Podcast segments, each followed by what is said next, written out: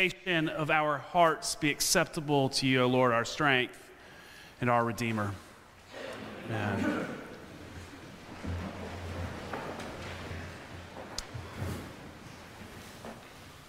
Not all experiences of being lost are the same. And the way that we perceive being lost is not always the way that we really are lost. Uh, about 20 years ago, um, I had just a few electives left to finish my undergraduate work, and um, I think the only time in my early 20s that I actually heeded the advice of my father I went to the study abroad office at Purdue, and sure enough, they had a, a, program where you could just take classes at the University of Wales in Swansea. And so at 22, and with just a few classes left, I traveled over to Wales to do something different. And um, the University of Wales is Swansea is a, a coastal town. It's um, on the southern coast, just off of the Gower Peninsula, and the university is actually on the ocean. And um, it's more like Bay St. Louis where that, where that is, but it's, it's still it's on the on the coast, um, which is significant in a moment. Um, but the town, the downtown center, is about a mile and a half away. So, on the second night that we're there, and it's just the American university students that are there, um, we want to get out before the, the, the, Welsh and English and all the other kind of regular students come in. Um, they're doing a special orientation. And so, a few of us want to go and experience downtown Swansea. So, we go, we take the bus one evening, the second evening that we're there. We take the bus to go downtown, and we're getting to experience the, the Welsh nightlife. Well, I'm a little bit older, so I'm like, oh, well, I, I want to, you know, these rookies can't hang. I want to go out and experience more. And so after they're ready to go home, I'm like, well, I'm just going to kind of venture out on my own. So I do that. Well, it's not a weekend night. It's before the advent of smartphones. I don't have a cell phone. I don't understand that you can't just call a taxi over. You have to get in a queue, which is a weird word, kind of like quid and these other words that I'm, I don't understand at this point. And so I find myself just walking, trying to find a cab. There's no other place open. The downtown is away from the coast. My arrogance leads me to believe I know how to get home keeps me from asking for help before I should. And I am utterly lost. It's three o'clock, and I'm wandering through some warehouse district. There's not a person in sight. I'm having those kind of moments of dread. It's four o'clock. It's 4:30. The sun starts to come up. It's five o'clock. I still have no idea where I am. And all of a sudden, I see the beach. And I wander down, and there's a group of young adults. It's my first introduction to the Welsh language. And there's a sigh of relief because I know if I just follow the beach for about a mile direction, I will end up back at the university to which I do. Y'all are wondering why I'm telling I think this is the metaphor how we assume what it's like to be lost. We think, and maybe this is just kind of cultural, we think that we're just going to all of a sudden miraculously figure our way out of things. We'll see a landmark or a sign that will help us navigate. And so, most of us, when we're lost, most of us, when we're lost, just kind of assume that we will figure it out. Or that we will stumble into some sense of familiarity and everything will be okay.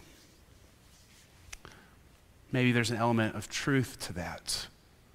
But that's not every experience of being lost. more recently, and I need to, let you know that every, everything is okay. Um, but last month, um, Anne and I moved her parents down here from Kansas. There's some underlying health issues that we didn't realize how intense they were. Um, we're navigating what many of y'all have navigated, are navigating, or will in the future.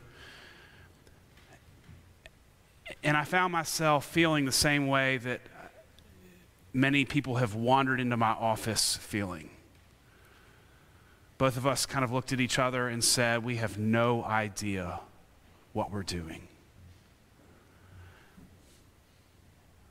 Now, this was several weeks ago. We're okay. I just have to share that when you're the, when you're the preacher. Y'all don't need to check on me. Um, or,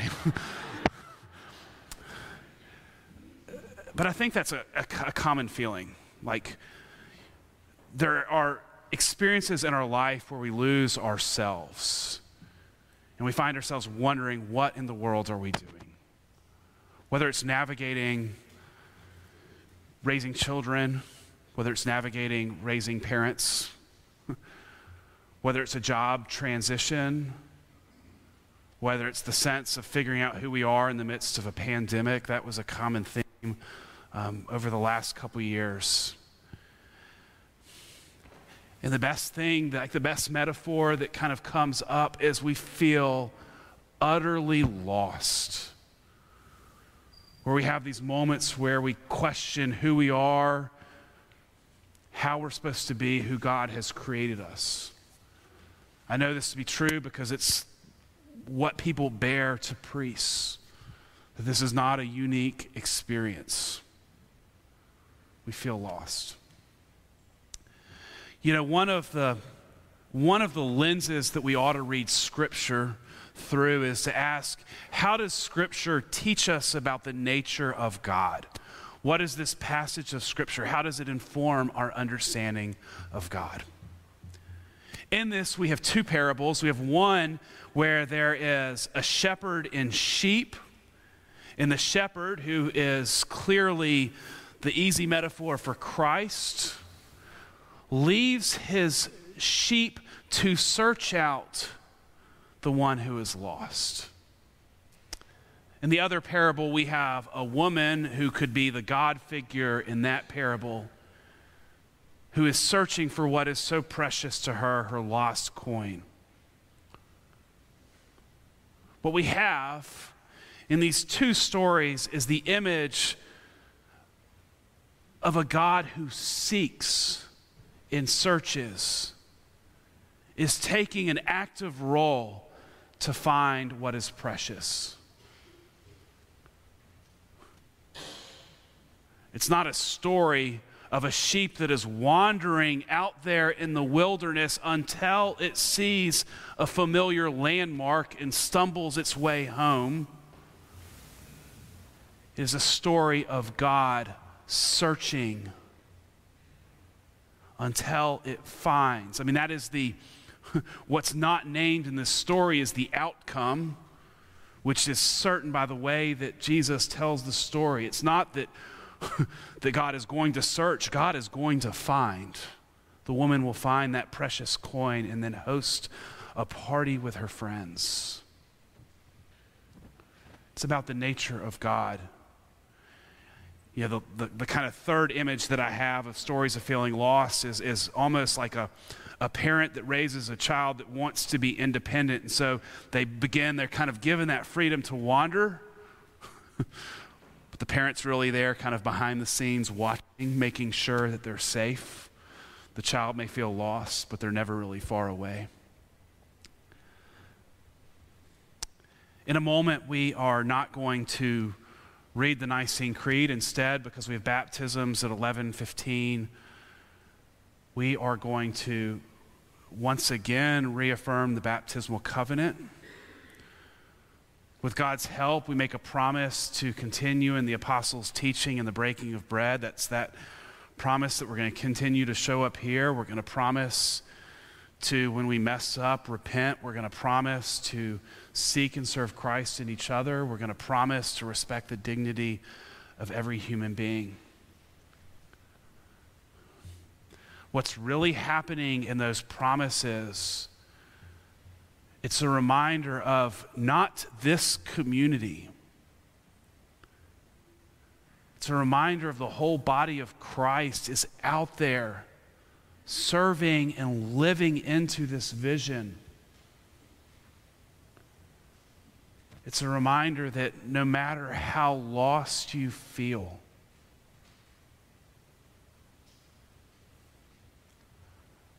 people at every single turn that God is right beyond right beyond where you are seeking and searching and there beckoning you in I know I've said it a number of times that one of the things that this tradition I think holds especially well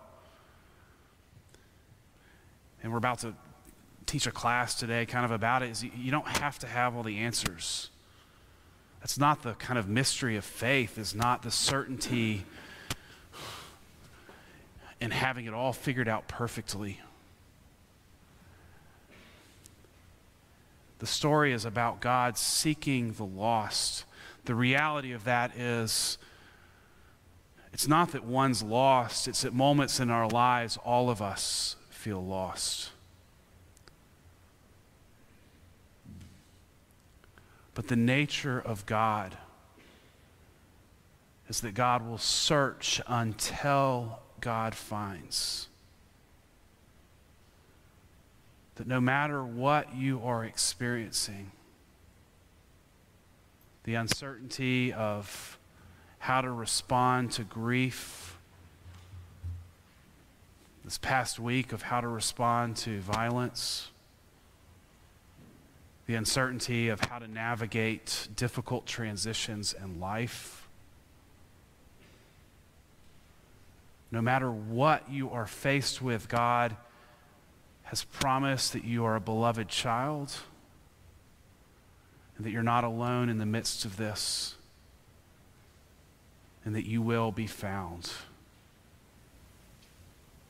That is good news. Amen.